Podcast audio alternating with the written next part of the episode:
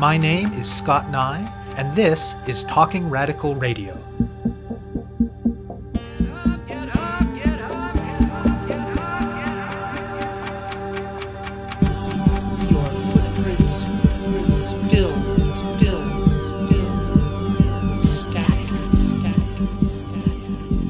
Hello and welcome to Talking Radical Radio, where we bring you grassroots voices from across Canada. We give you the chance to hear many different people who are facing many different struggles, talk about what they're doing, how they're doing it, and why they're doing it, in the belief that such listening is a crucial step in strengthening all of our efforts to change the world. On this week's show, I'll be speaking with Ramona Neckoway and Stefan McLaughlin. In the last 2 decades, industry has deployed increasingly extreme mechanisms to extract fossil fuels.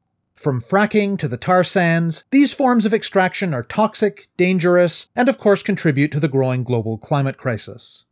Given that, it is tempting to rush uncritically towards any energy source that brands itself as green, renewable, or sustainable.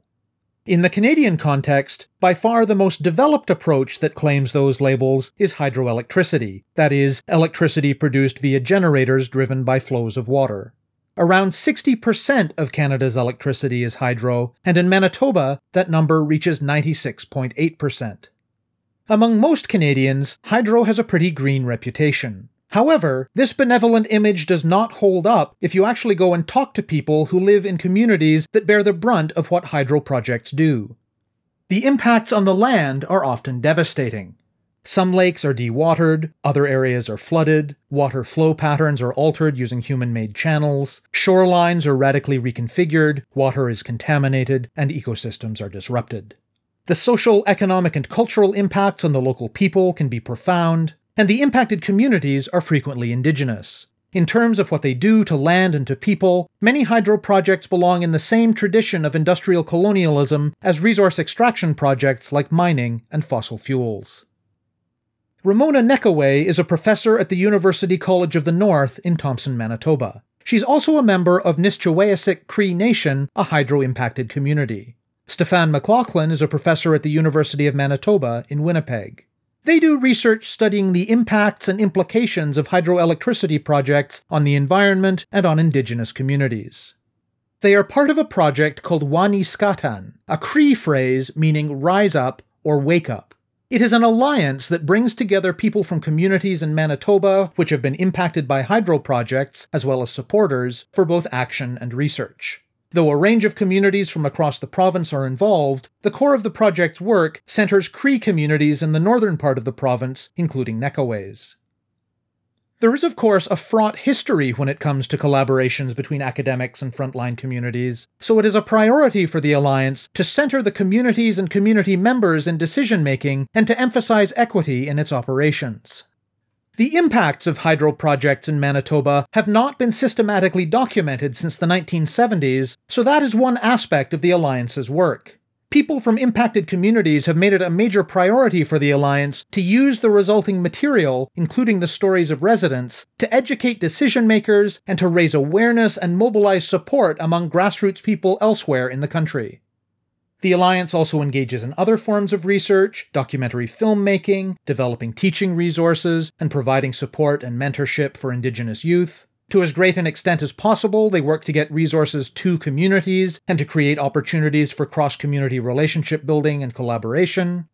Another key part of the Alliance's work is creating opportunities for people from impacted communities to advocate directly with relevant regulators and decision-makers, and the Alliance's next big event will be a gathering from November 8th to 10th in Winnipeg that will bring together people from hydro-impacted communities not only in Manitoba, but from other parts of Canada and from around the world. I speak with Neckoway and McLaughlin about the impacts that hydro projects have had on communities in Manitoba, and about the work of Wanishkâtân. I'm Stefan McLaughlin. I'm a prof at the University of Manitoba. I've been there for almost 20 years. I'm trained as a biologist originally, but now I'm doing a lot of research and teaching around environmental and social justice. And one of these areas of study is obviously the implications of hydropower for environments and Indigenous communities, primarily in Manitoba, but increasingly in other parts of Canada and the world. I'm Ramona Neckoway. I'm a prof at University College of the North, Thompson campus. And so I'm actually from a hydro-affected community up in northern Manitoba from Mistawasis Cree Nation. I've been doing work in this area for the last maybe 10 years or so, and a lot of my research has focused on the impacts and implications of hydropower on Indigenous communities. I've also been describing myself as a child of the flood because my generation has witnessed changing landscapes, sloping shorelines, contaminated waters, floodwaters. Really what's going on is dewatering of lakes, moving of mass amounts of water where it had not been before and causing flooding. So my generation, as children of the flood, has seen the land in a state that was not like the state of the water, state of the land that our grandparents and that our parents knew. And it's actually quite devastating when you think about the impact of that movement of water. Tell listeners about the territory where this is going on and about the kinds of things that have been happening that mean there's a need for the project that we're going to be talking about today. What's taking place is called the Churchill River Diversion. Borrowing language from one of the community people that we work with, it's the dewatering of South Indian Lake and then moving mass amounts of water through man-made channels into different bodies of water up in the north. So a lot of what we're looking at and talking about is taking place in the north, though not exclusively. These are predominantly Cree communities. They've got about a 40-year history with regard to this industry presence in the north. Some of the impacts are cultural, economic, we've got some legal impacts in terms of Aboriginal rights. You've got social impacts, environmental impacts, which are incredible. And again, a lot of people don't know the cost and the footprint of hydropower in the north. And so some of the work that we're trying to do is to raise awareness about what's taking place and, the mass amount of shorelines that are being lost to the so-called clean energy in the north. And a lot of that shoreline and the land and the waterway was incredibly important for Cree peoples in the north. And a lot of our cultural heritage has been sacrificed in the name of this so-called green energy. As someone who's done a lot of work over the years in the tar sands, it's really easy for folks from the south to hate on the blemish, the Mordor vision, this nastiness that you can see from outer space as far as the tar sands are concerned. In contrast, you've got Manitoba Hydro and many, many other hydro-related corporations that market themselves as being green, as being sustainable, as being the alternative moving forward. And so from folks from the south are kind of taught somehow to respect hydro as being a sustainable alternative. And, even when you go to some of these communities, it's not always as evident, say, as something like the tar sands or, coal industry or you name it, that these impacts are as devastating as they are. But it's when you talk to people that you realize the impacts occur at multiple dimensions. We're talking about a landscape here that is relatively flat and undulating, lots of waterways. You've got these massive rivers moving northwards, and so you've got these incredible rapids that people have used since time immemorial for a number of different things.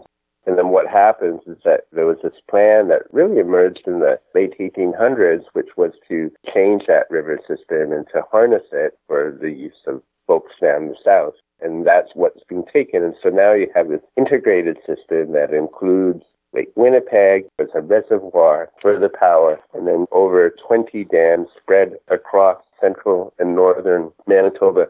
Billions and billions of dollars of investment, which has basically harnessed that energy with devastating impacts to the environment, but also to people, as Ramona was saying. It's kind of percolated through the whole north. So it's not something, despite those impacts, that's immediately evident. And so what we're trying to do, one of our primary priorities, is to teach people about those impacts. What is Wanishkâtân, and how did it come to be? Individually, a number of us, profs and students and environmental NGOs and lawyers and obviously folks from the north had all been individually working around these issues and was doing what they could individually to address some of the impacts that Ramona was talking about. But it was kind of a tour that was arranged, I guess it would have been 5 or 6 years ago now, where a number of us went and visited 5 or 6 of these communities, one of which is Ramona's community, and saw these impacts firsthand. We were kind of stuck in these vehicles for 7 or 8 days and just think we have to do something about this. There was this increased collective concern and insight and realization that the impacts were so grave that we would have to do something primarily as academics, but also in terms of civil society to address these impacts. Because basically, since the early 60s, the government and industry working hand in hand have been able to do whatever they wanted to do up there. And it's really out of sight and out of mind as far as the folks like me from down south are concerned. So a few senior academics had access to funds that we were able to come up with a gathering. That was the first meeting point, which now takes place annually, where we brought as many people as we could from the north to connect with folks from the south to try to figure out what we were going to do. At that point, we realized that we could do something collectively that was shaped as equitably and as open and transparent way as possible from folks from the north and the south working together. We applied to the government for a multi-million-dollar grant that itself took 2.5 years to achieve. It's called the Social Sciences and Humanities Research Council, or SSHRC, partnership grant. And that gave us the stability, the core funding that we were able to say, okay, so for 7 years, we've got the funding that we can really do something different that's high in impact. And that goes beyond just research, but it's really fundamentally action-oriented.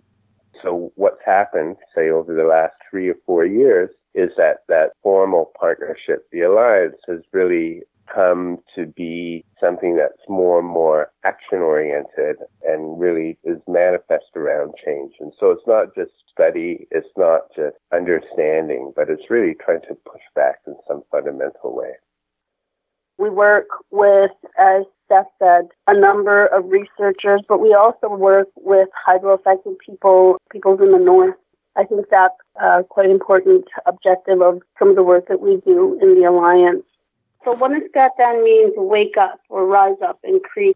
This term came out of one of our meetings when we started having conversations about what we wanted to do, what our goal was, what our vision involved. People did come up with this idea that people needed to wake up to what's taking place in the north and elsewhere in Manitoba in the name of energy production, in the name of hydropower. And again, it came out of one of the earliest meetings that we had had around building this network of people coming together to share conversations and visions and pathways on where we could go and how we get there. It was actually an elder from one of the hydro-impacted communities who came up with it.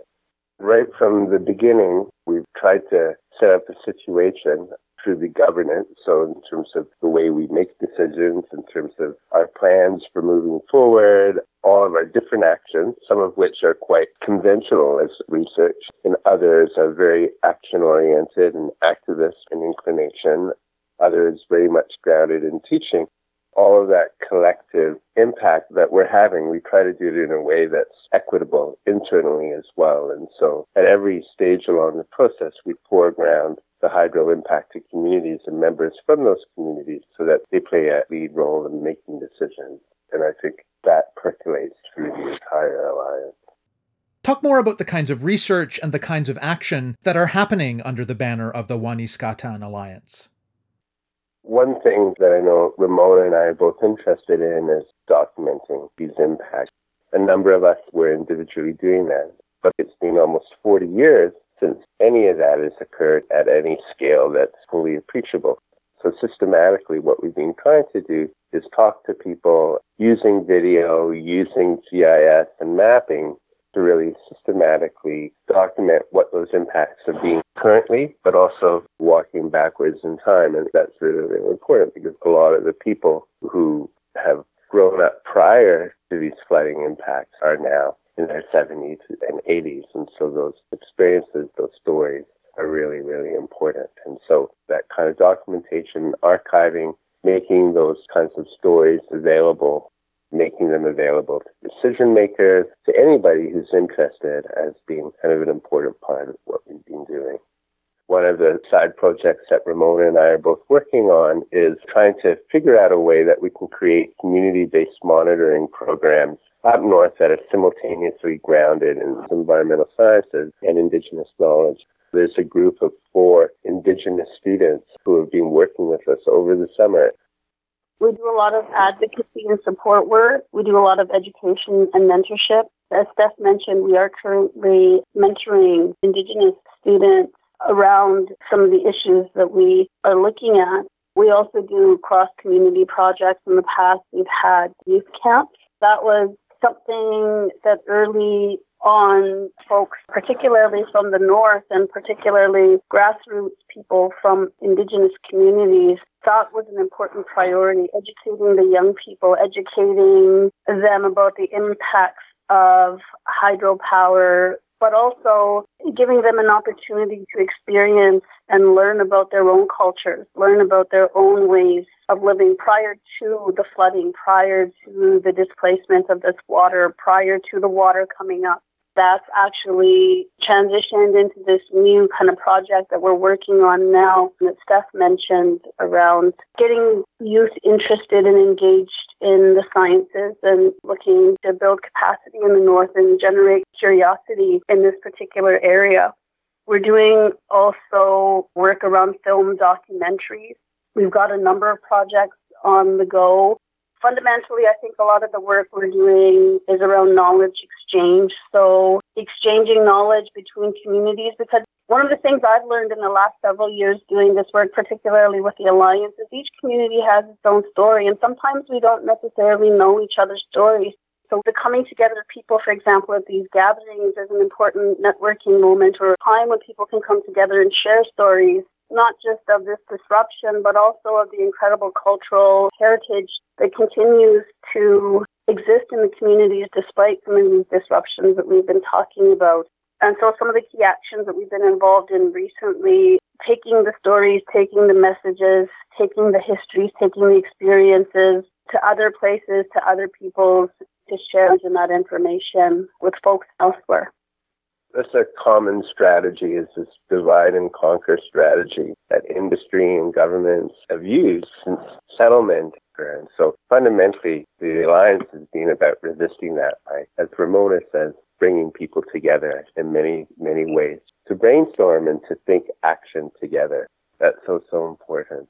Another dimension to Wanishkâtân is about 25% of our funding we provide to the communities themselves in terms of relatively small community projects. Communities come together, sometimes individually, sometimes collectively, to come up with proposals that they themselves want to see. Over the years, that's resulted in about 20-30 different projects that are, in most cases, and increasingly so, initiated by the communities themselves. Some of those involve youth camps. Some of those involve, recently gatherings of grandmothers to talk about the impacts of hydro. Sometimes women and girls talking about the violence that's inherent in hydro. There was a walk where a young man decided he was going to walk from his northern hydro-impacted community down to Winnipeg to try to raise awareness. And so there's a huge diversity of projects that we're able to support. I think the Alliance has given Indigenous peoples and other peoples who are concerned about what's happening with the environment and the impacts on the environment and social justice and environmental justice an avenue to come together and to voice those concerns and to raise awareness. Some of the things that we've done through the Alliance is, for example, going to the National Energy Board and raise some critical discourse in that space. We've gone to the United Nations Permanent Forum on Indigenous Peoples recently. We've recently gone to Ottawa and met with other hydro-affected peoples across the country, folks that are raising concerns around what's happening with Muskrat Falls. And we're able to send that message outside the province now and make alliances and engage in collaboration elsewhere. We've also supported research and other folks taking the message and having opportunities to network and have conversations in international forums.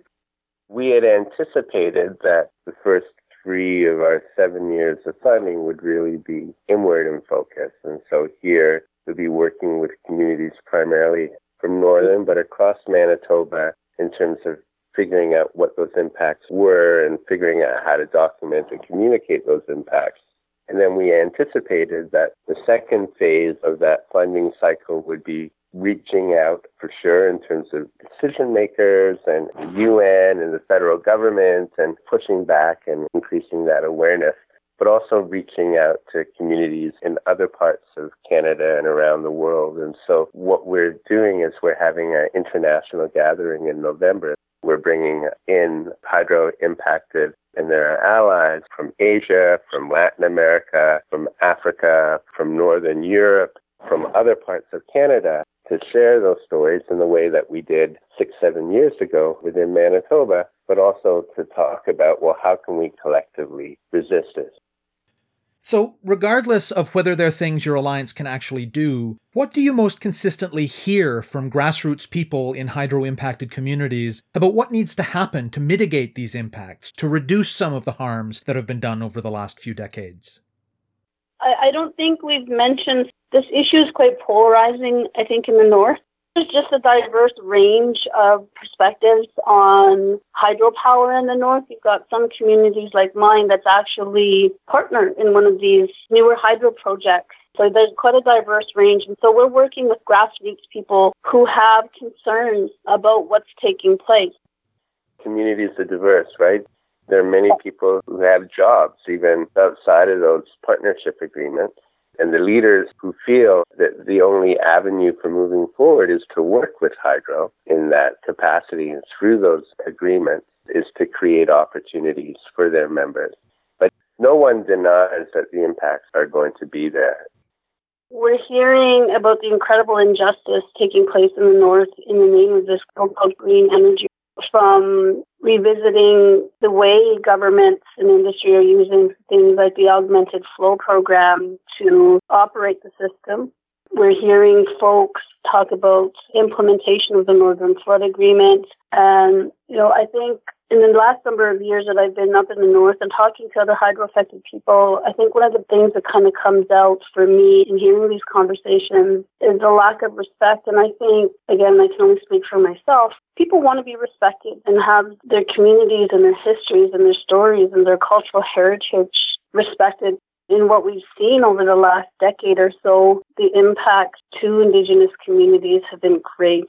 I spoke briefly about the cultural heritage that's been lost and that is being lost with the production of this energy source. We are definitely hearing from folks that this has been and continues to be a great impact.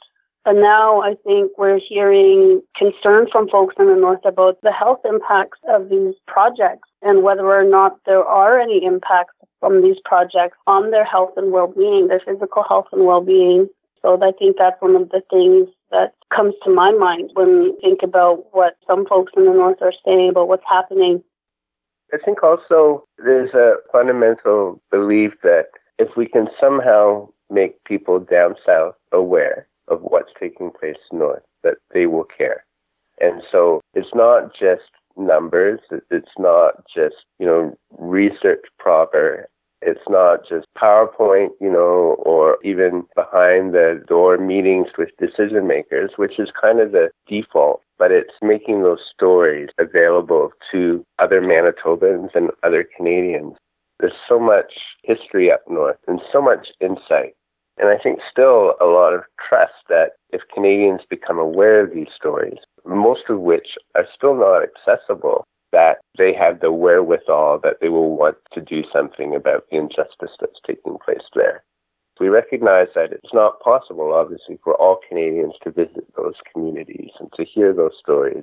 So one of the fundamental parts of what Wanishkâtân is doing is making those stories as accessible and as impactful as we possibly can, and to foreground those voices and those stories, and then in the background to create the ability that Canadians in different kinds of ways can participate in pushing back and making a difference around those impacts.